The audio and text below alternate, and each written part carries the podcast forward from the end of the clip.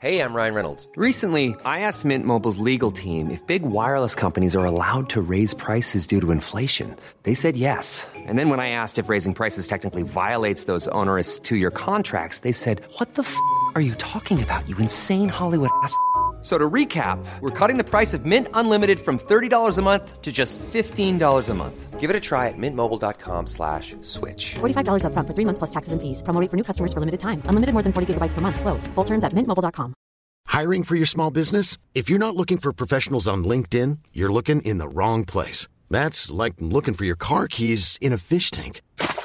LinkedIn helps you hire professionals you can't find anywhere else, even those who aren't actively searching for a new job but might be open to the perfect role. In a given month, over 70% of LinkedIn users don't even visit other leading job sites. So start looking in the right place. With LinkedIn, you can hire professionals like a professional. Post your free job on linkedin.com slash people today. Story time. I'll never forget my time serving in the Coast Guard, especially the eerie moments that reminded me just how mysterious and unpredictable the sea can If you're looking for plump lips that last, you need to know about Juvederm lip fillers. With Juvederm Volbella XC and Juvederm Ultra XC, your lip look, whether it's subtle or bold, can last up to one full year with optimal treatment and no additional maintenance. Find a licensed specialist and see if it's right for you at juvederm.com today. That's J U V E D E R M.com. Add fullness to lips in adults over 21 with Juvederm Volbella XC or Juvederm Ultra XC. Do not use if you have severe allergies or a history of severe allergic reactions, or if you're allergic to lidocaine or the proteins used in Juvederm. Tell your doctor if you have a history of scarring or taking medicines that decrease the body's immune response or that can prolong bleeding. Common side effects include injection site redness, swelling, pain, tenderness, firmness, lumps, bumps, bruising, discoloration, or itching. As with all fillers, there's a rare risk of unintentional injection into a blood vessel, which can cause vision abnormalities, blindness, stroke, temporary scabs, or scarring. For full important safety information, visit juvederm.com. Hey, I'm Ryan Reynolds. At Mint Mobile, we like to do the opposite of what Big Wireless does. They charge you a lot, we charge you a little. So naturally, when they announced they'd be raising their prices due to inflation, we decided to deflate our prices due to not hating you. That's right. We're cutting the price of Mint Unlimited from $30 a month to just $15 a month. Give it a try at mintmobile.com slash switch. $45 upfront for three months plus taxes and fees. Promo rate for new customers for limited time. Unlimited more than 40 gigabytes per month. Slows. Full terms at mintmobile.com. I'm Sandra, and I'm just the professional your small business was looking for. But you didn't hire me because you didn't use LinkedIn jobs. LinkedIn has professionals you can't find anywhere else, including those who aren't actively looking for a new job but might be open to the perfect role, like me. In a given month, over 70% of LinkedIn users don't visit other leading job sites. So if you're not looking on LinkedIn, you'll miss out on great candidates like Sandra. Start hiring professionals like a professional. Post your free job on linkedin.com/people slash people today. Millions of people have lost weight with personalized plans from Noom, like Evan, who can't stand salads and still lost 50 pounds. Salads, generally, for most people, are the easy button, right? For me, that wasn't an option. I never really was a salad guy. That's just not who I am. But Noom worked for me. Get your personalized plan today at Noom.com. Real Noom user compensated to provide their story. In four weeks, the typical Noom user can expect to lose one to two pounds per week. Individual results may vary. be. One particular incident stands out vividly in my memory, leaving me with a lingering sense of awe and unease.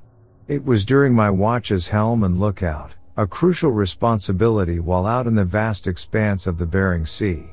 We were miles away from any signs of civilization, surrounded by an endless stretch of water. As I steered the ship, I suddenly noticed a pronounced blip on the radar behind us. It appeared out of nowhere, catching the attention of the officer of the deck. The officer called up to me, the lookout, to report what I could see. However, due to the ship's superstructure, my field of vision was obstructed directly aft by the exhaust stacks. I strained my eyes, trying to make out any details, and that's when I saw it, a disturbance in the water, a wake trailing behind something. But just as quickly as it appeared, it vanished, disappearing beneath the surface. The radar blip disappeared too, leaving us with more questions than answers. We could only speculate about what had caused such a phenomenon.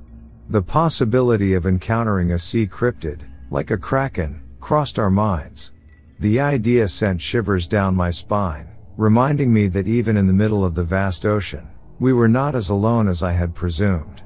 The unknown depths held secrets that defied our understanding, lurking just below the surface. Another unsettling incident occurred during a mid-watch in the dead of night. The darkness enveloped the ship, and a thick fog blanketed the calm seas, obscuring our vision.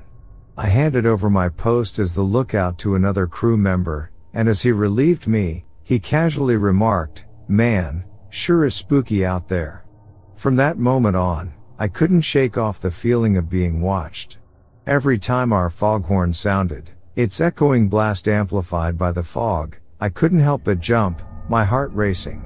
The tranquil atmosphere, combined with the thick curtain of fog that swallowed everything beyond our navigation lights, heightened my senses and stirred my imagination. Despite knowing we were completely alone, the silence and isolation played tricks on my mind.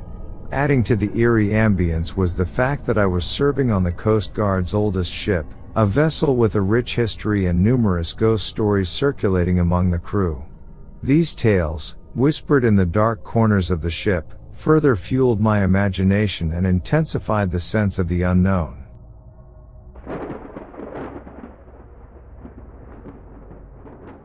I had always been drawn to stories that defied explanation, but little did I know that my journalistic curiosity would lead me into a world of intrigue and mystery. As a newsman in West Virginia, I found myself venturing into Braxton County, where an unusual incident had unfolded. News had spread of an airplane crash in the area, piquing my interest. I made my way to the site, hoping to uncover the truth behind the peculiar event. As I arrived, a sense of tension hung in the air, and I could see a small crowd gathered around the wreckage. Approaching the scene, I noticed a man standing nearby, clad in a suit that seemed out of place for the rural surroundings. His appearance caught my attention, high cheekbones, slant eyes, and dark skin that hinted at a foreign origin.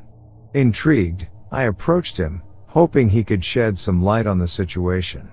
With a calm demeanor, he assured me that no one had been hurt in the crash and that no crime had been committed. His words perplexed me. How could such an incident occur without any consequences or investigation? Something didn't add up.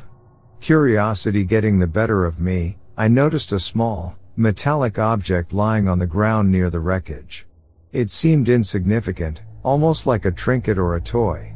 Without thinking much of it, I picked it up and slipped it into my pocket. Perhaps it could serve as a clue in unraveling the truth. As night fell and the world around me grew quiet, I found myself restless at home. The events of the day lingered in my mind, the unanswered questions gnawing at my insatiable curiosity. It was around 3 a.m. when a sudden knock on my door shattered the silence, jolting me from my thoughts. Opening the door cautiously, I was taken aback to find an army officer standing before me. His appearance mirrored that of the man at the crash site, the same high cheekbones, slant eyes, and dark skin. It was as if they were cut from the same cloth. Without hesitation, the officer demanded the return of the metal thingamajig I had picked up earlier. Surprised and caught off guard, I reluctantly handed it over to him, my mind racing with questions. How did he know I had taken it? And why was it of such importance? The army officer thanked me sternly, his expression revealing nothing. With the object back in his possession, he turned and left, disappearing into the night as mysteriously as he had appeared. Left standing in my doorway, I couldn't help but wonder what secrets this strange artifact held.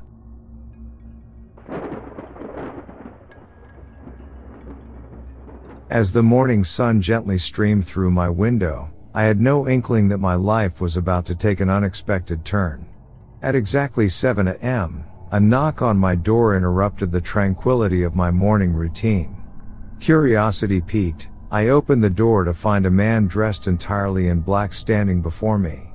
His sharp attire and serious demeanor immediately grabbed my attention.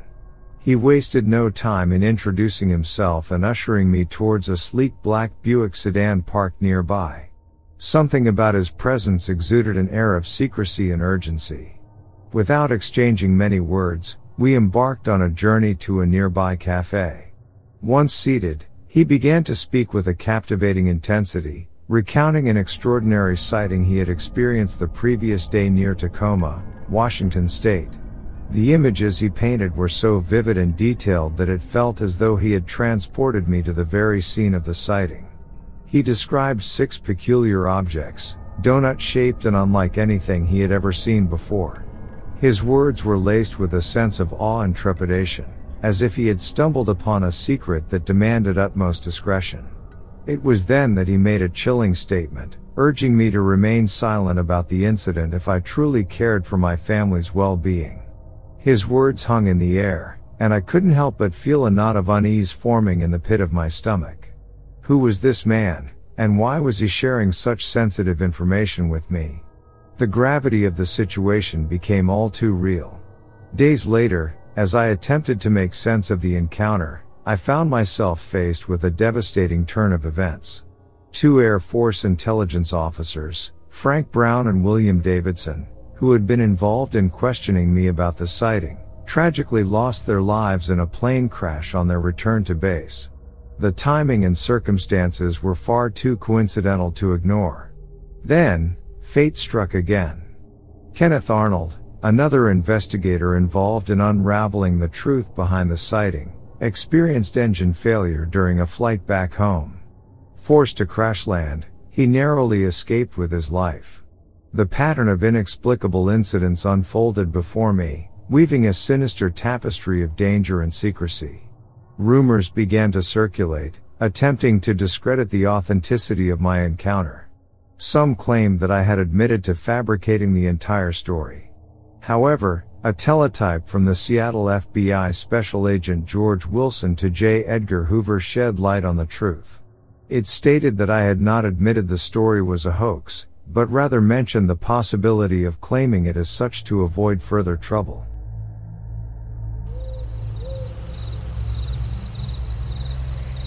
As a park ranger, I've become immune to many weird and strange occurrences in the woods. Unnatural looking animals, strange figures, and even paranormal phenomena have become a part of my everyday life. The rule I follow is simple. As long as I don't interfere in matters that don't concern me, I'll be safer. Most of the time, this rule works, but sometimes things get far too real and far too scary. I belong to a group of rangers stationed in a remote corner of the park, surrounded by a vast forest. Last week, Something happened that I can't simply ignore like I usually do. My partner, whom I'll call Carlos, and I had patrol duty for the night. We had recently been relocated to a cabin where many rangers had stayed in the past. It was a decent little space with two adjoining rooms and a small bathroom. Luxury was the last thing on my mind in the middle of nowhere, especially considering the nature of our job. Around 7 p.m., after having some tea and reading the news, we put on our gear and left the cabin. With not many rangers stationed nearby at the moment, we had a lot of ground to cover. I personally enjoyed walking in the dark, finding it strangely peaceful. It had been scary in my early years as a ranger, but over time, I found solace in the tranquility it offered. I once asked Carlos if he preferred patrol duty in the dark, but he didn't care for it. Most people wouldn't. As we walked, I observed the thick, tall trees, the moist brown soil, and the cool breeze, the holy trinity of good vibes, in my opinion. I would have liked to listen to some music, but it tended to make me drowsy, so I settled for the random noises of the night. The wind oscillated between sudden gusts and gentle breezes, creating a rhythmic symphony of rumbling leaves and crackling bushes. We walked in silence for an hour before getting bored and engaging in some small talk. Carlos began by cracking pathetically lame jokes, which eventually transitioned into sharing horror stories. Despite his orthodox background and belief in the paranormal, his stories were genuinely spine chilling. Around 2 or 3 in the morning, We sat down on a fallen tree. I took out some juice, but it felt unnaturally cold for the weather. The condensation on the outside surprised me. I didn't remember bringing them that cold. Looking back, it should have been a major red flag. As we shared more stories, Carlos was in the middle of telling a particularly eerie tale about a flying vinegar dipped vampire from the Philippines when I heard a groan. My instincts told me it was the sound of an injured creature, but it didn't feel like an animal. It sounded human, like the grunts of an older woman in pain.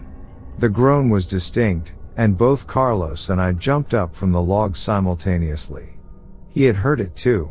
I nodded at Carlos, and he pointed his flashlight in the direction of the sound. The groan came again, a little more distant this time. I called out, but there was no response. With my right hand on my firearm and my flashlight in my left, I followed the direction of the voice, repeatedly calling out. The groan echoed once more, and we increased our pace. I led the way, while Carlos hurriedly trailed behind, continuously calling out, Hello? Is anybody there? After a minute of walking, we discovered the source of the voice, a short, pale old woman wearing a black cape. She was facing towards us but looking straight down, mumbling something. Her appearance sent shivers down my spine. She was bald, and her skin was a dead looking dark blue. Her cape was tattered and baggy, and there was an unmistakable sense of unnaturalness about her. But in the off chance that this was a human in need of help, we were obligated to assist her. Carlos approached the woman cautiously, asking if she was hurt. When she looked up, I saw something that chilled me to the core. Her eyes were pitch black, devoid of any humanity. They seemed empty, as if there was nothing behind them. Her skin, too, had an eerie, lifeless quality. It was then that I noticed her mouth, a gaping, ear to ear gash on her face. In that moment, everything within me screamed that this wasn't a human being. The unnaturalness of her appearance sent waves of fear coursing through my body. The woman, or whatever she was, suddenly pulled up her hood and shifted her gaze toward me. Without speaking a word, she transmitted something to me telepathically. And then, in an instant, she vanished into thin air, as if she had disintegrated into nothingness. I stumbled backward, feeling a mix of disbelief, terror, and confusion. Was this encounter with an alien or a demonic entity? I looked over at Carlos, and his face was paler than I had ever seen it before. He knelt down, audibly whispering a prayer under his breath.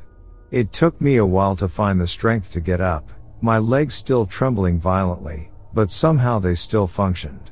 We made our way back to the cabin, following the markers on the trees. Once inside, I poured some hot tea while Carlos sat at the table with his head in his hands. It was around 5 a.m., and I couldn't help but feel the weight of the traumatic encounter we had just experienced. I mustered up the courage to talk about what we had seen, but Carlos remained silent, unresponsive to my inquiries. Seeing him in that state made me realize the profound impact this encounter had on both of us. By 9 a.m., I decided to contact my superior and inform them about the incident. However, their response was dismissive, questioning if we had been drinking on the job. Frustrated, I hung up, realizing that we were on our own in dealing with this strange occurrence. We had broken the rule, interfering in a matter that concerned us, and now we had to live with the consequences. Despite the trauma, Carlos and I couldn't resist the pull of the forest. Night after night, we returned to the woods, still following the rule in hopes that it would protect us. This job meant everything to me, and I didn't have a plan B but deep down, I couldn't shake the fear of encountering that sinister presence again. I tried researching the incident, hoping to find some reference or explanation. It reminded me of the legend of La Llorona, a weeping ghost from Mexican folklore. Whatever it was, whether an alien or a demon, it radiated an undeniable evil. Why it chose to reveal itself to us, I may never know. All I hope for now is that I never have to see it again and that the rule we've abided by for so long will continue to keep us safe.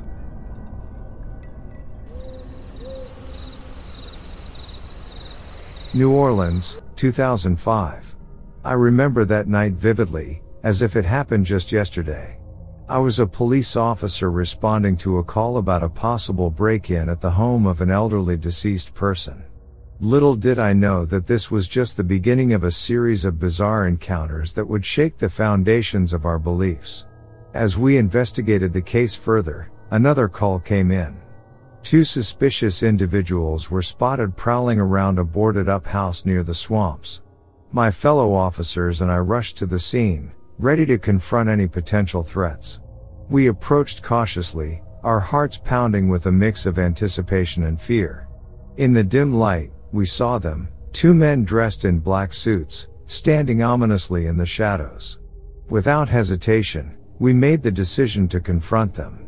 But when we fired our weapons, they vanished into thin air, leaving no trace behind. It was as if they had simply melted away, defying all logic and explanation. We scoured the area, searching for any sign of their escape route, but found nothing. It was as if they had never existed in the first place. Confusion and disbelief filled our minds as we tried to comprehend what we had just witnessed. Weeks later, another unsettling incident occurred. A man claimed to have been abducted by an unknown creature. He described them as tall, pale figures with no hair, their faces resembling skulls. Despite their otherworldly appearance, there were enough human-like features to distinguish them from any known creature. According to the witness, they attempted to communicate, but their language was incomprehensible, a jumble of sounds that defied all linguistic understanding. The encounter left him bewildered and shaken, struggling to make sense of the inexplicable. Officer Mike Farrell, a senior member of the New Orleans Police Department, expressed his frustration in finding any information about these creatures online. He knew that the accounts of these encounters would be met with skepticism and disbelief without concrete evidence. As the reports continued to pile up, each one more baffling than the last, it became clear that there was something extraordinary happening in the swamps of New Orleans. Strange sightings, unexplained phenomena, and a sense of unease permeated the air. One particular incident shared by an off-duty officer sent chills down our spines. He had witnessed a fellow officer disturbed by an encounter during their shift. They had been dispatched for a welfare check on an elderly woman, but upon arrival, the house appeared untouched. No signs of forced entry or any indication that someone had been there. Curiosity got the better of them, and they decided to keep an eye on the property. To their astonishment, they noticed a light flickering in one of the windows, despite there being no visible connection to any source of electricity. Determined to investigate, they rushed inside, only to find an empty house, devoid of any signs of life. As they resumed surveillance outside, the officer's attention was drawn to movement in the shadows. Two figures emerged from the darkness, one tall and imposing, the other small and mysterious. They watched in disbelief as the figures approached the house, but before they could react, the figures vanished into thin air, leaving them perplexed and filled with an eerie sense of dread. Something inexplicable hung in the air that night, an electrical charge that added to the surreal nature of the events unfolding before us. These encounters defied all logical explanation, leaving us questioning our understanding of the world and the presence of forces beyond our comprehension.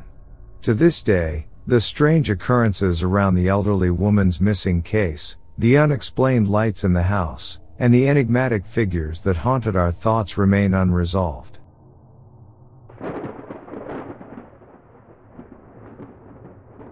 I still remember the day I first set foot on the grounds of West Point, the prestigious United States Military Academy. The campus, with its Gothic castle-like buildings, exuded an air of both grandeur and eeriness.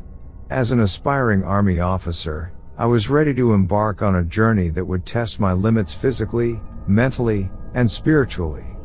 Being a cadet at West Point meant living in the barracks, which were more like ancient structures that seemed to have stood the test of time. Assigned to the infamous Lost 50s barracks during my sophomore year, I found myself in the midst of stories and legends of ghostly encounters. It was said that the spirits of fallen soldiers roamed the halls, their presence felt by those who dared to stay up late studying or succumb to sleep deprivation. As an engineering student, my days were filled with demanding classes and rigorous training. Sleep became a luxury I could rarely afford, and the constant exhaustion blurred the line between reality and imagination.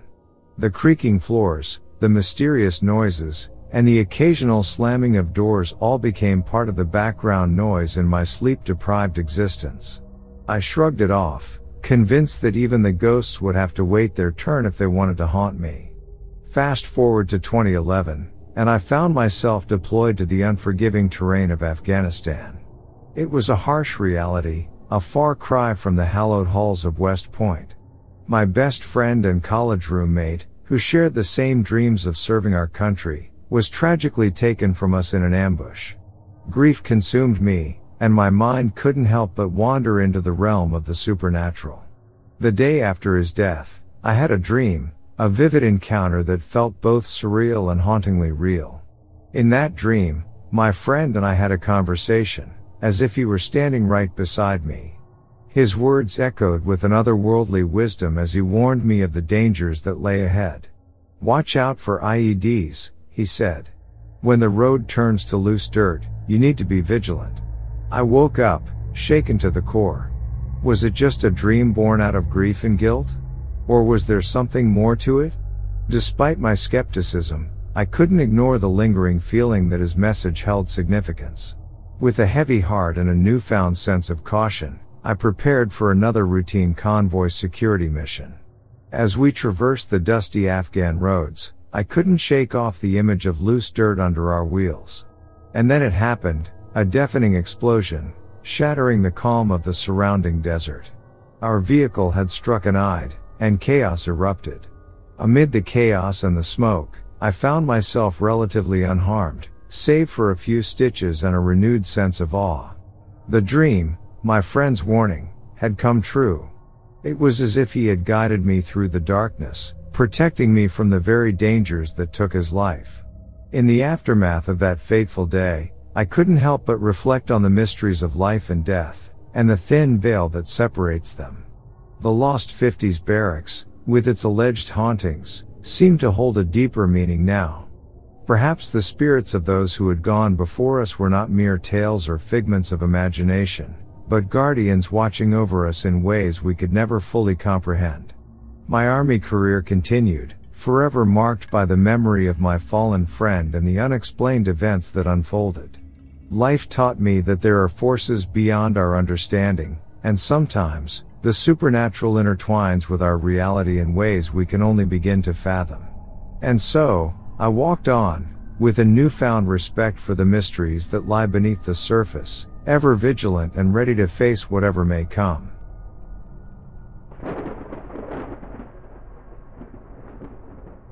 So there I was, stationed in Afghanistan during the years of 2011 and 2012. It was a tense time, as we constantly monitored the predator feeds, eagerly anticipating the start of our shift and the missions that lay ahead. Little did I know that this particular day would bring forth a series of events that would leave us all in awe and disbelief. As we watched the feeds, our attention was immediately captured by the sight of a motorcycle speeding through the rugged Afghan terrain. It carried three individuals, one of whom had a bag over their head, facing backward. Instantly, a wave of concern washed over us, as we realized we were witnessing a kidnapping unfold right before our eyes. We braced ourselves, fearing the worst, witnessing a fellow human being meet a tragic end. The motorcycle came to a halt near a cluster of trees, breaking the illusion of Afghanistan as a desert landscape perpetuated by the media. The captors led the hooded figure out of their sight, and he was forced to kneel on the ground. Time seemed to slow down as we anxiously awaited the next moments, filled with dread and helplessness. But to our astonishment, instead of carrying out a gruesome act, the captors unexpectedly lifted the hooded man back onto the bike. Confusion mingled with relief as we watched them speed towards the nearest town, our anticipation mounting. As they arrived in the heart of the town, our anxiety peaked once more. The motorcycle screeched to a halt, and the captors pushed the man against a wall. What could their intentions be? Our minds raced with speculation, fearing the worst. Then, something utterly unexpected unfolded before our eyes. A seemingly ordinary ice cream cart was pushed into view. The captors removed the hood, revealing the face of the kidnapped man. To our amazement, they handed him the ice cream cart, transforming him from a victim to an unexpected purveyor of frozen treats. As if scripted, the once captive man began moving through the town, selling ice cream to the locals. Confusion swept through our ranks, mirroring the disbelief we felt within ourselves. The situation had taken a surreal turn, leaving us questioning our assumptions and perceptions of the world around us.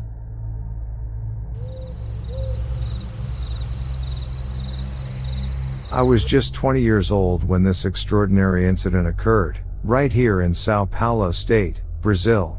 It was the year 2017, and my friend Thiago invited me to spend a day at his father's place, located just outside Jacutinga MG.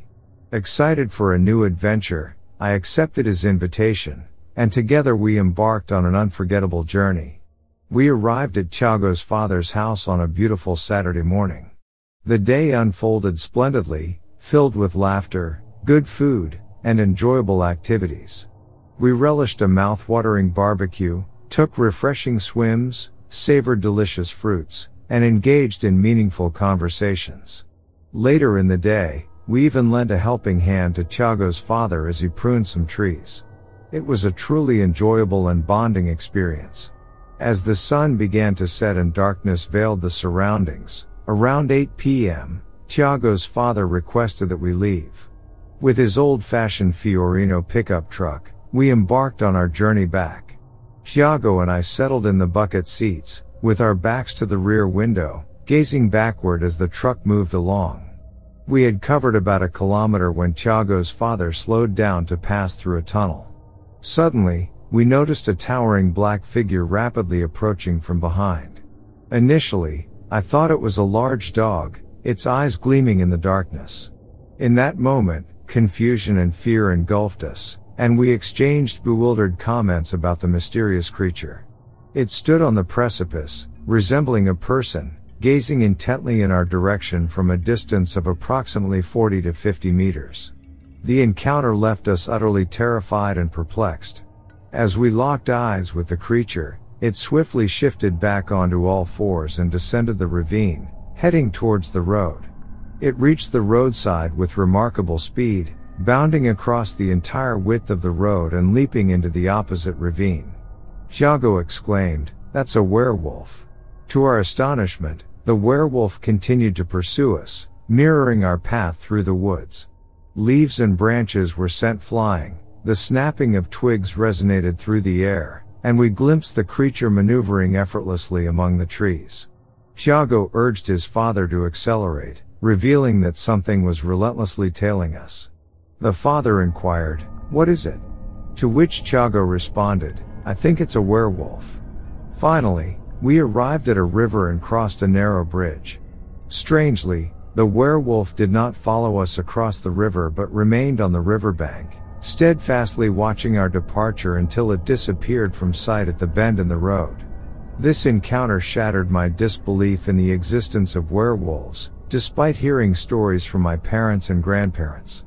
From that day forward, I have been apprehensive about venturing into the countryside at night, harboring a newfound respect for the unknown. The memory that etched itself most deeply in my mind was the creature's astounding leap, effortlessly traversing the road from one side to the other. Reflecting on the incident, I realized that had it not been for the river, that ferocious werewolf might have pounced onto the Fiorino Uno, eager to seize us. Now, I cautiously avoid nighttime journeys to the countryside, mindful of the cryptids and mythical creatures that may lurk beyond the safety of the city's embrace.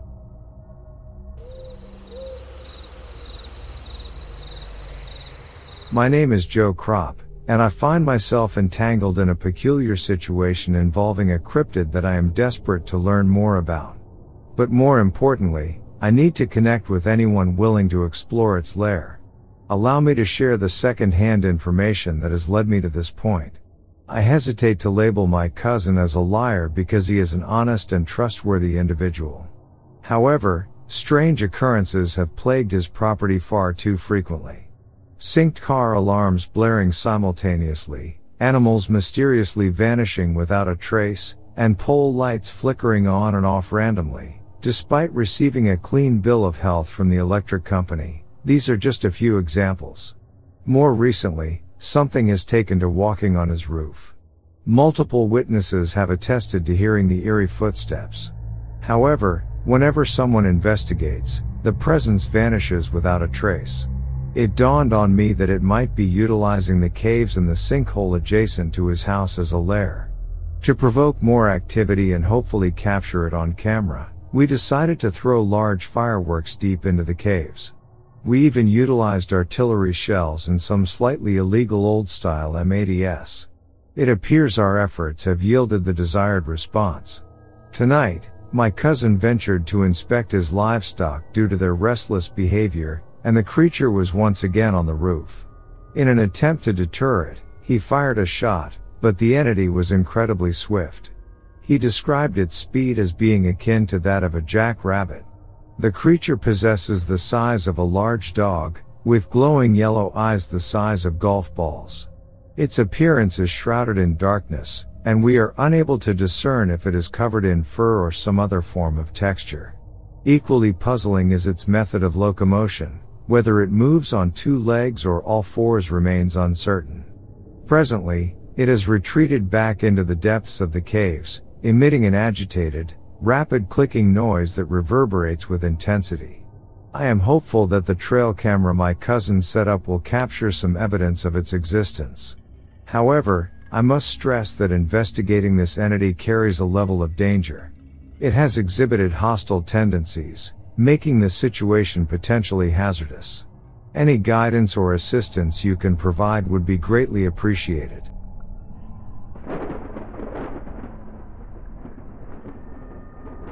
Dear Sir, I write you this story of my attack by a werewolf last August. It was a clear moonlit night as myself and a friend were sitting outside my home. I live near Oros, Ceará, Brazil near a large lake. I had heard strange sounds coming from the lake valley for many nights. It reminded me of a snorting bull but louder. There are legends of large demon dogs and stories of people who roam the night with wolf masks and steal sheep, but I never believed any of these tales. My friend, who lives near me in the valley, tends sheep and he had lost two in recent days. There was no blood found, but there were large dog tracks in the mud by the lake's edge. We decided to wait out the night and search if we started to hear sounds again. The time was around 11 p.m. when we started to hear the grunts coming from below my property. It is a swampy area with a spring. We both carried shotguns hoping to find the varmint. We both thought it was probably a wild dog or maned wolf though we had never seen anything over the years we had lived here. As we walked closer to the swamp, something stood up over the weeds. It was hard to see but we both described it as a large wolf man and over two meters high. It stood like a man but had a wolf head and upper body. We were both shocked at this sight. I was able to fire a shot as it ran off, but I was unsuccessful. But just a few minutes later we heard the grunts again as it became louder and closer. This creature charged on all fours out of the weeds towards me. It got very close but stopped and turned when my friend shot behind it. It was so close that he shot away so I would not be struck. It ran towards the valley. We tried to find this creature for weeks but never heard it again. Some of the local people think we witnessed a werewolf. I will never question the legends in the future. Do you have any idea what we saw? The local authorities refused to search for it though I feel it may have left the area.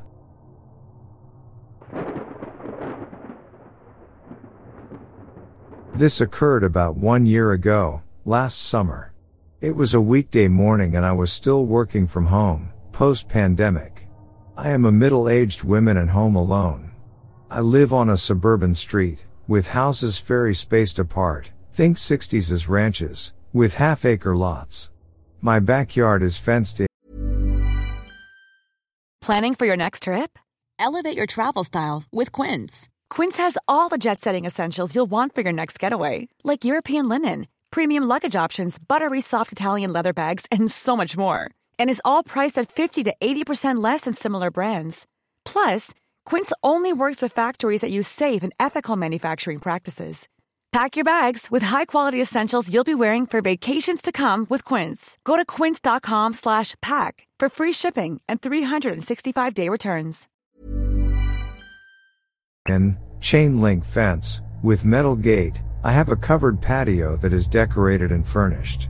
The patio has two short wood privacy fences on either side that block the neighbor's view, and the gate in the fence. I am sitting in my family room, on the couch, feet propped up, working on my laptop, facing the windows that look out to the patio.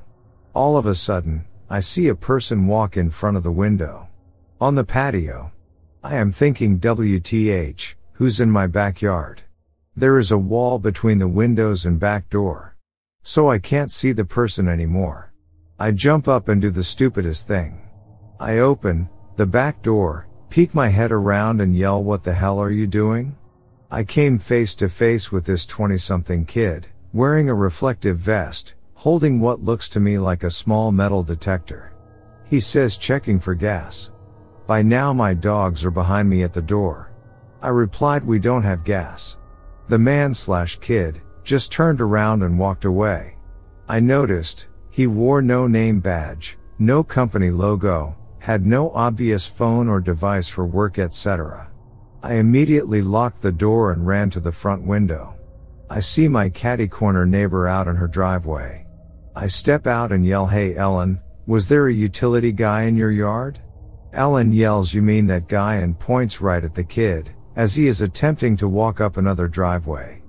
By now Ellen and I have met in the street, and I guess two women, pointing at him, scared him off because he stopped and just started walking away down the road.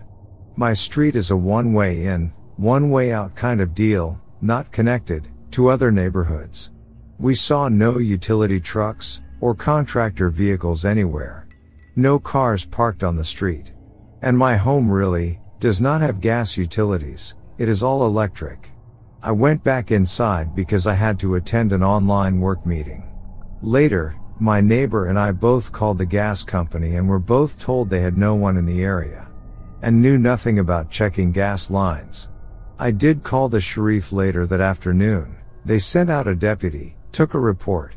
The deputy was pretty annoyed that we didn't report sooner and that I opened the door and confronted the guy, as was my husband. I wasn't even scared in the moment, but I was freaked out the rest of the day. I put my 80 pound Shepherd Husky mix out back the rest of the day, wish she had have been outside when he walked up.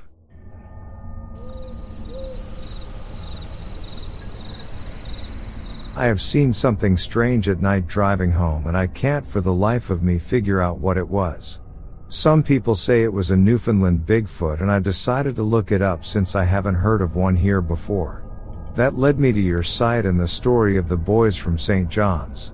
I'd love to share my story. On my way home, in February 2017, we had a week of warm weather and my boyfriend and I were driving home on Big Triton Island on Highway 380. We came around a turn off one of the bridges next to a mussel farm and in the distance, I saw something so big that it scared me. It was far enough away that the headlights couldn't shine a light on it, but close enough that the rays of light highlighted it just enough for me to see its outline, and its eyes lit up like two big saucers. When it heard the car, it turned its head to look at us. That's when its eyes flared up and I saw just how tall it was. At first, I thought it was a big moose because of its size, and then I knew it wasn't when it ran off the road so fast the headlights didn't even touch it and I got to see just how huge the limbs were. Anyone who's anyone knows a moose has skinny little legs, but this one had huge muscular ones, similar to a bear's but also different because its paws were different, like large human hands. It was perhaps maybe a second or second and a half flat for it to get off the road and go completely out of sight. I slowed down as I neared where I had seen it and tried to look around the ditch which had a huge clearing before the tree line. There was a small cluster of about five trees in the middle where it was recently cleared and the animal was nowhere in sight. Normally I'm naturally curious and would stick around to try to see an animal, but I felt threatened and very much in danger. So I drove on. I know there are a lot of bears in the area, but I have never seen one that big and I have seen and photographed many bears since they are so common. It took up most of the road and its reaction to seeing the car and ever so stealthy retreating off the road was so creepy because you could see it was intelligent, not fearful of the car. It didn't want to be hit by the lights so it can remain in the shadows. It simply didn't want one to be seen. It struck me as so smart, so big, so unlike anything I have seen on the island. I thought perhaps it was a bear up early because of the warm weather. But it was the biggest mofo I have ever seen, and it's winter. I mistook it for a freaking full grown moose. I don't know what I saw, but it's the first time I've ever seen anything like that and it was by far the biggest thing I have seen on the island. I was really frightened and normally I'm excited to see wildlife. My boyfriend didn't see it, but he's night blind, and I have to keep an eye out for moose when he drives and let him know if I see them because my night sight is really good.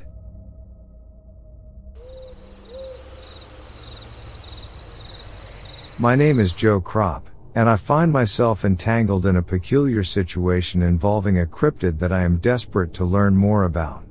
But more importantly, I need to connect with anyone willing to explore its lair. Allow me to share the second-hand information that has led me to this point. I hesitate to label my cousin as a liar because he is an honest and trustworthy individual. However, strange occurrences have plagued his property far too frequently. Synced car alarms blaring simultaneously, animals mysteriously vanishing without a trace, and pole lights flickering on and off randomly, despite receiving a clean bill of health from the electric company. These are just a few examples. More recently, something has taken to walking on his roof. Multiple witnesses have attested to hearing the eerie footsteps. However, whenever someone investigates, the presence vanishes without a trace. It dawned on me that it might be utilizing the caves and the sinkhole adjacent to his house as a lair. To provoke more activity and hopefully capture it on camera, we decided to throw large fireworks deep into the caves. We even utilized artillery shells and some slightly illegal old style M80s. It appears our efforts have yielded the desired response.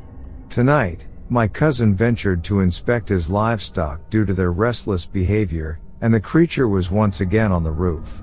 In an attempt to deter it, he fired a shot, but the entity was incredibly swift. He described its speed as being akin to that of a jackrabbit. The creature possesses the size of a large dog, with glowing yellow eyes the size of golf balls. Its appearance is shrouded in darkness, and we are unable to discern if it is covered in fur or some other form of texture. Equally puzzling is its method of locomotion, whether it moves on two legs or all fours remains uncertain. Presently, it has retreated back into the depths of the caves, emitting an agitated, rapid clicking noise that reverberates with intensity. I am hopeful that the trail camera my cousin set up will capture some evidence of its existence. However, I must stress that investigating this entity carries a level of danger. It has exhibited hostile tendencies, making the situation potentially hazardous. Any guidance or assistance you can provide would be greatly appreciated.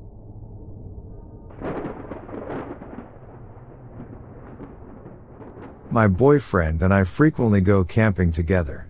The summer of 2016 was when this encounter took place. We had set up camp in a little site along a trucking road.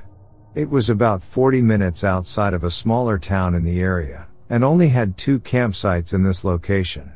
We chose the first site, which had a bit of a dirt hill to drive down, but the actual site was shaped into a circle.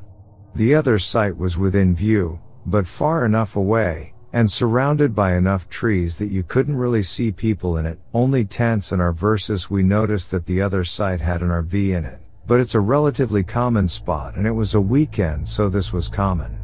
When the sun went down we were sitting around the fire, probably around 11 p.m. when we hear some ATVs in the distance. This is a little weird because typically people ride them during the day, but not really concerning. However, then we see the headlights get closer and closer. Two AT versus drive into our sight, and at this point we're a little creeped out because it's pitch black, we're all alone, and in a no service area. Two men get off the ATVs and walk towards us. I should mention that my boyfriend and I were 19 and 20 at the time, and these men are big. They come up and try holding just casual conversation, talking about how they're at the site beside us and wanted to introduce themselves. This is still a little concerning, as who introduces themselves this late at night.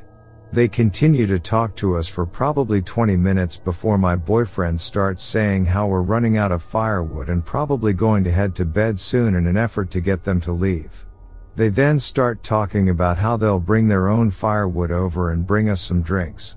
We try saying we're really tired but they insist and leave the site.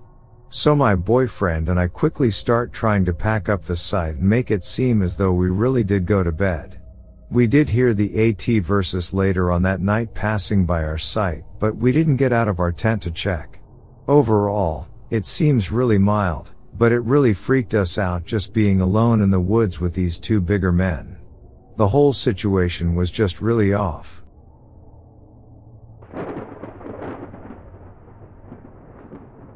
This incident occurred in Ozona, Texas in the summer of 2015. I had been on the phone with my ex-boyfriend, but I had fallen asleep. Then I suddenly woke up because I could hear my ex-boyfriend saying baby please, don't do this. I believed that I had broken up with him while I was sleep talking to him. Anyway, he was telling me I was saying ugly things to him. In the middle of our conversation, I hear wings flapping and see a large shadow stop at my window.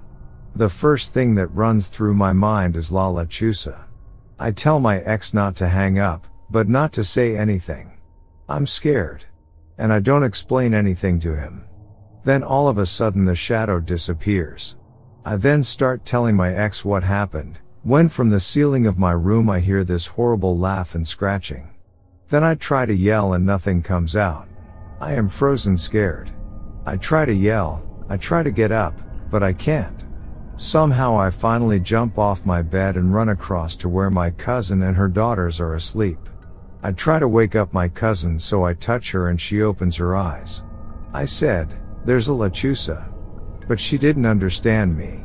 She said what? Pretty loud. The girls woke up and right then it's right above my cousin's room. The girls start to cry. I'm starting to freak the heck out. We don't know what to do. My cousin and I decide to call the cops and tell them that we saw someone looking in the window. I mean, what would they think if we said, we need an officer to rid us of this lechuza? Anyway, we call them and I swear the scratching, laughing and thuds are loud and getting louder. We wait and literally seconds before we see the spotlight from the cops outside, it stops. The cop arrives, but they soon leave. About 10 minutes after he leaves it comes back. We run to the car and decide to leave. That was the last day I lived with my cousin.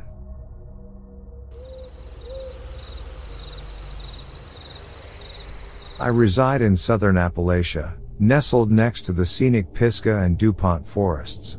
In this picturesque region, I have become acquainted with a rather intriguing phenomenon. It's not something I can easily explain, but I often catch glimpses of shadow-like beings with dark faces. They stand about five and a half to six feet tall, peering around from behind trees. These sightings have become a regular occurrence in my life. At first, I attributed these encounters to the paranormal, as I can never seem to find them once they retreat behind the protective veil of foliage. Every day, without fail, I spot at least three of these enigmatic figures. It's frustrating that I have never managed to capture a photograph in time, as they swiftly vanish from view. It's as if they possess a supernatural ability to conceal themselves.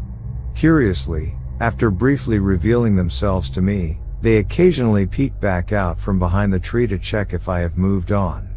Despite their elusive nature, I have never felt threatened by their presence. We seem to coexist in a state of peaceful indifference. I go about my daily activities, paying them no mind, and they reciprocate by showing no signs of aggression or harm. I share this story in the hopes that someone may shed light on the nature of these mysterious beings. Perhaps there are others who have encountered similar phenomena or possess knowledge that can help unravel this enigma. If not, that's perfectly alright. Maybe someone will find amusement or intrigue in my account.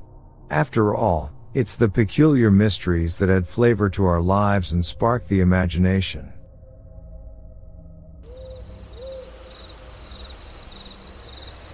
I lived in a forested part of a coal mining town where my grandfather built a log cabin. As a teenager, I didn't sleep much for whatever reason. Because of that, I would go for walks at night. Nothing too strange ever happened except an occasional whistling noise that I would only hear during my walks, not when I'm sitting on the deck or wandering the yard. I'm not sure if this is even related to the following event. One night, I was talking with my grandfather in his office about that unfamiliar sound. He usually always had an answer, but not this time. We joked around about its possible origins and then I said goodnight. My phone had been dead for a few hours at this point, but midway down the steps, it turned on and started playing Walking After Midnight by Patsy Cline but only the I'm always walking, after midnight, searching for you part before shutting off again. My phone has been dead for at least two hours at this point and that was not the last song I was listening to. I tried turning it back on to see if maybe I was mistaken that it died, but it flashed the dead battery symbol for a moment before going black again. Then my grandfather, whose office is only a few feet from the steps, calls out another fun fact. Patsy Cline died in a plane crash on my birthday. Obviously, I didn't go for a walk that night, or at all until I got a dog. If this story is interesting at all, I have more that may or may not be connected to this event.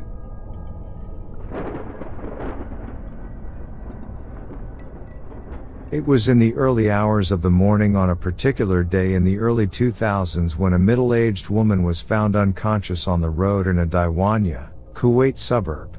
When she was taken to the hospital, she had a horrific story to tell the authorities.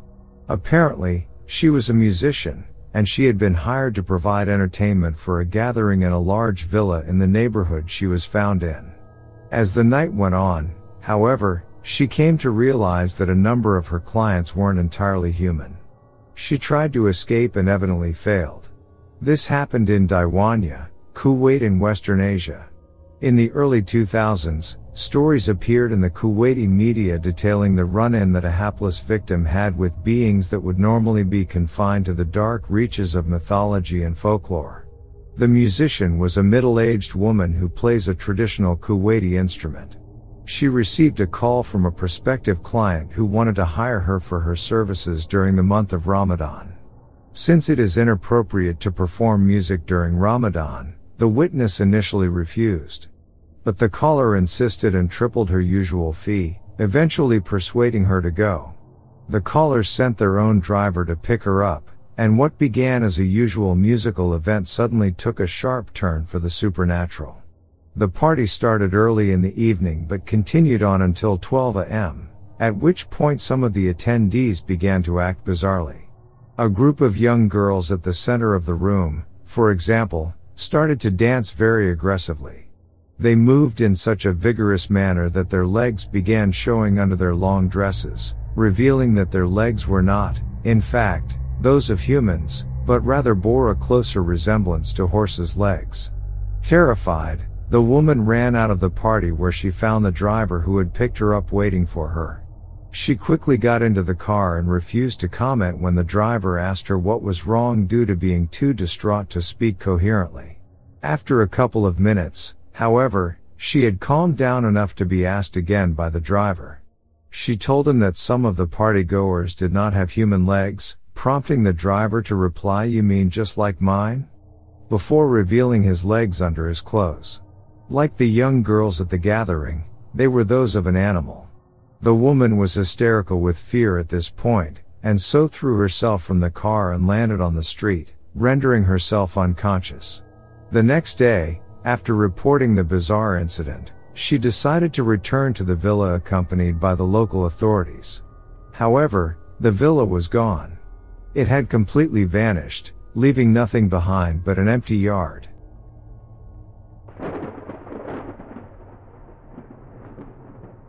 Last week me and my significant other went on a hike at night time. It had to be around 12 am. We went on this wooded path. And though it was eerie we figured we would be fine as we hit each other. We barely saw anyone until we start going up this path and see an individual further ahead of us with a flashlight on. They turned it on then off a couple of times.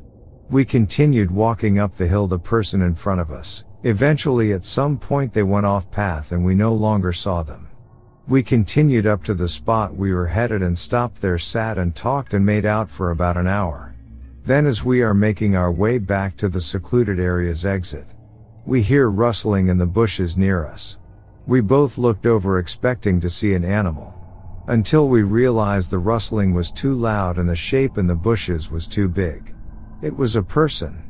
They rose their head up a bit and we caught a glimpse of the flashlight as they started to emerge out of the bush. I quickly realized whatever was happening was very off. Out of fear I screamed and took off running. My significant other followed a bit behind. I at first heard more than just her footsteps than just hers. Meaning he attempted to follow or chase us potentially for a few seconds. We got away. I'm not sure when he got in the bush. If he was there before us, but that means he was sitting there for over an hour in silence by himself. I don't know what exactly that was or what he was doing. But I would hate to have found out what happened if we didn't run.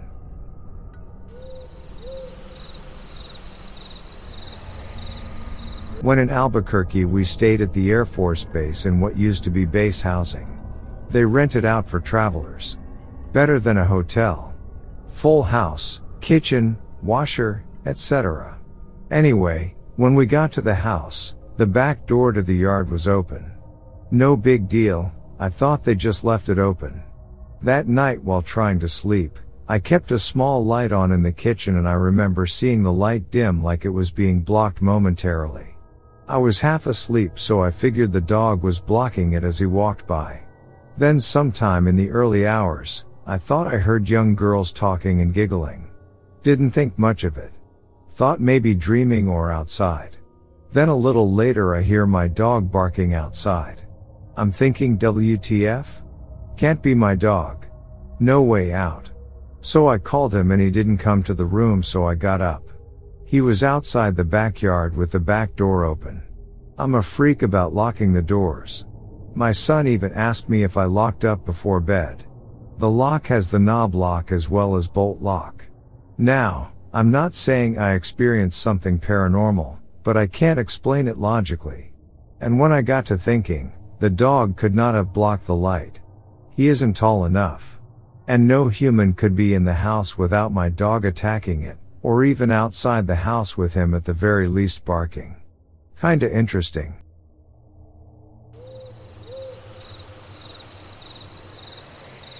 My friend and I went to a holiday party about a year back, and we had an early morning meeting for a volunteer event the following day.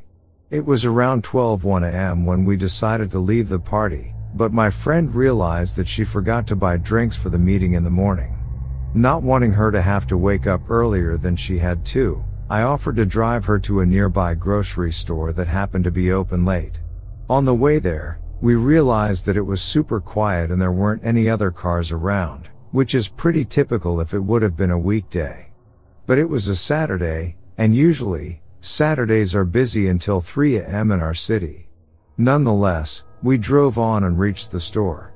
As we drove in, we saw a lady literally appear seemingly out of nowhere, dancing around in a very free looking way. I don't really know how to describe her outfit other than almost pirate like. There were pieces of cloth hanging off of her outfit. Her face was pale white with dark, but neat, eye makeup, and her hair looked like it might have been really big dreadlocks with more cloth, or maybe even feathers, tied into it. We quickly pulled into a far parking spot, well away from her, and practically sprinted into the store, and when we looked back, she was gone. Not sure if this matters, but I figured I would include the ambience of the store as well in case this is a cross-dimensional experience. The lights were dim with some flickering, and when we first walked in, there was a couple, about middle-aged and I think the woman was pregnant if I remember correctly, whispering to, seemingly, the only employee. When they spotted us, they stopped talking and watched us walk down the juice aisle. Needless to say, my friend said she changed her mind and wanted to leave. When we first stepped out, we both happened to look to our left and saw the woman from earlier, standing still at the opposite end of the parking lot. We immediately booked it to my car, got in, and locked the doors. But, when I tried to start it, it wouldn't. I had just bought the car a couple of weeks prior from a certified dealership, and the car never had, and still never has to this day, given me issues. Luckily, after a few turns of the key, my car started and we left. In my rearview mirror, the entity danced towards my car again, but it was almost as though she was sprinting because she was moving so quickly toward us. Once we made it back over the hill towards our homes, it was as though every single car that should have been on the other side of the hill appeared and the town was as busy as usual.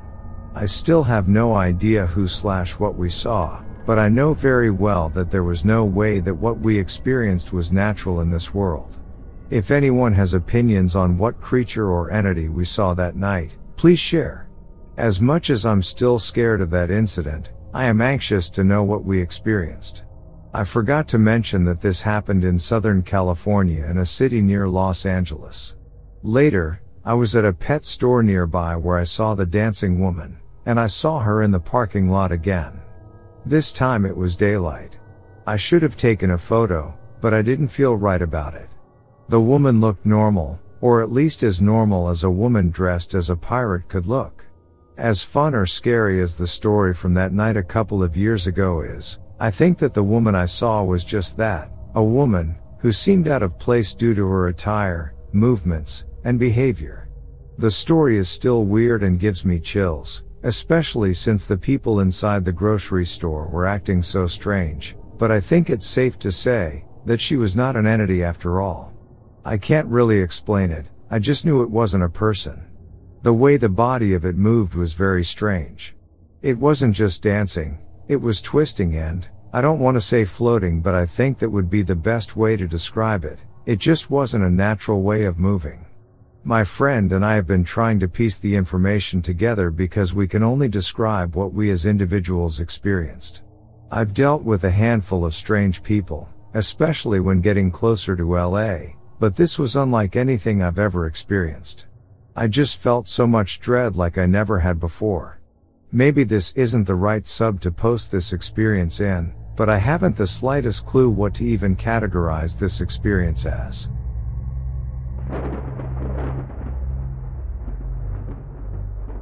So I grew up in a small town in Canada. Just up from my house in the hillside there was a shack. This shack was a bit bigger than an outhouse had a bed and a desk in it.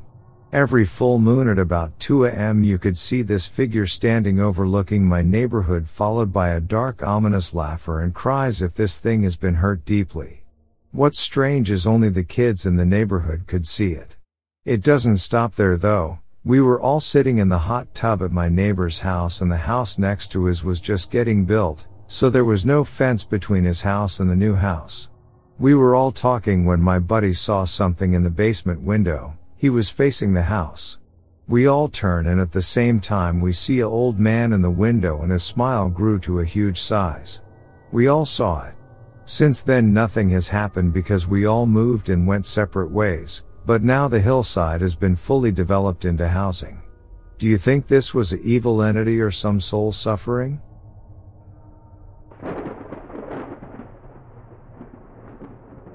This happened around 1994 in Massachusetts. He was tall and skinny with a cowboy hat. A dark silhouette with the hallway lit behind him leaning against the doorframe watching me from the hallway looking into my bedroom made my breath go away and then I was paralyzed for a long time. When I could finally move I searched my whole house for signs of an intruder and found none. I was in 7th or 8th grade. I grew up getting sleep paralysis almost nightly until midway through high school. Any time I would fall asleep while laying on my back I'd slip into sleep paralysis. I would always feel it coming but I couldn't escape the pull. If that makes any sense. This was the only time I saw the man with the hat. I consider it the only time I've seen a ghost to this day. The sleep paralysis before and after that always involved shadowy figures moving around my bed that I could only sense in my peripheral. I remember being a little kid finding myself locked in fear on my back while sleeping or in bed with these shadows. I felt I could never let them know I was aware of them or they'd get me. I stopped getting sleep paralysis after one experience where I was feeling myself being pulled down into it. This is the only way to describe the feeling of transitioning from being awake to being in sleep paralysis. Like hands are pulling you downwards and your spirit is not strong enough to pull free. I remember frantically wanting to not be pulled down and somehow I pulled myself up and out of the hands. Since then I haven't had sleep paralysis. I remember it feeling like a balloon inside popped and I suddenly knew I'd never get pulled down again and I haven't since. Sometimes I wonder if it was me. Or if the three places I lived growing up happened to be haunted. Either way, I'll never forget the fear I felt upon waking and seeing the man with the hat in the doorway. I had always slept with my door open until that happened.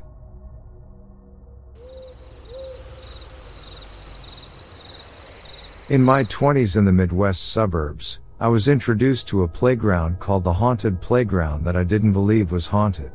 After visiting at night with my friends, and all of us having little creepy encounters, we started to hang out there semi-occasionally over a span of like two years. We even tried to bring other friends in there, and not tell them anything about the park to see if they also noticed the weirdness. A bunch of little weird things happened that I won't put here, like one time we brought a friend and they refused to get out of the car suddenly and freaked out, but three things stand out. We brought a friend that also didn't know the place was haunted and they were like, I keep seeing this thing pop up behind me, but it's just the park. And we are like, no way dude, this place is the haunted playground. And the three of us start whisper arguing about it being haunted. Suddenly, right in the middle of our semicircle argument, this bright triangle shaped streak of light shoots down to the ground. It was like a weird moment that slowed down, with all of us watching this silver light. The best way to describe it was like a slow motion sword reflection off the moonlight, piercing the ground, ha ha ha. Another time, with another group of friends we heard someone stomping in the leaves, and it sounded like a human running towards us, and then this deer just walks out from behind a tree, all quiet and light footed in the grass. A few minutes later, one of the friends suddenly starts to usher us out of the playground in a friendly, but semi-urgent way. Like, putting hands on all of us and leading us out of the park. In my head I was thinking that deer spooked him something good. So I kind of lagged behind a bit, just looking around to see anything. On the way out of the park you have to pass the park district clubhouse, and I see someone on the roof of clubhouse. And I strain my eyes for a moment because for a second, I'm like, oh what's that guy doing on the roof? Almost like it could be normal for a second. But I notice the guy is all in the shadow, you can't see any details, just a head, torso, and this arm holding onto the chimney. Holding himself up and crouching down behind the chimney, as if he doesn't want to be noticed, but also wrapped around the chimney as if he was veering around it to get a better look at us. And, I think he has horns. We all get back into the car and I was like, hey did you make us leave about the deer? And he doesn't want to say anything until we are way out of the neighborhood. But apparently, right after the deer he noticed the guy with horns on the roof of the clubhouse, could not rationalize what he was seeing, and just noped us all out of there as fast as he could. And then he was freaked out that I also saw the dude, and even noticed the horns. After the dude with horns on the roof guy, we cut back on the visits and also discovered that you didn't need to actually go into the park to see any weird paranormal action. A girlfriend of mine went with me once after that, and we were both too chicken to get out of the car, so we parked facing the haunted playground, but over two blocks. We were smoking cigarettes and chit-chatting with the car off, lights off, in the dark. The only streetlights on, were in the block ahead of us and on the sidewalk. The haunted playground is to the right. The conversation stops, and I'm just watching the street and I see something coming from the direction of the haunted playground. It's just a clear outline of a person walking. It was clearly a person walking, but you could see right through to them. It was just like a weird glowy outline of a person. But no person. So I whisper to my friend, because I am like freaking out about seeing a literal invisible person? Me, whispering, I'm whispering right now, because there is something out there freaking me out, and I don't want it to hear us. Do you see it? Friend, oh thank God you see it too. Me, tell me what you see so I know I'm not crazy. Friend, the person walking that's not there? Me, yeah, what in the ever living F is that? Friend, are we seeing a will o the wisp right now? Me, what is a will o wisp? Friend, a bad thing. We just watched it walk off to the left, deeper into the subdivision. We waited about five minutes and then slowly and as quiet as possible turned on the car and left. But to this day I have no idea about the guy with horns, and the invisible person no person was or what they were. I don't know why this playground and the subdivision it is on is weird land, but, the playground is connected to a forest that connects to a much larger forest with some spots cut through by highways or other subdivisions. Growing up all the weird stories came from the forest area behind the haunted playground area. Cut up deer parts arranged in a ritual sacrifice, that forest. Someone stole a cow from a couple towns over and mutilated it and guess where they found the head? That same forest. Thanks for reading.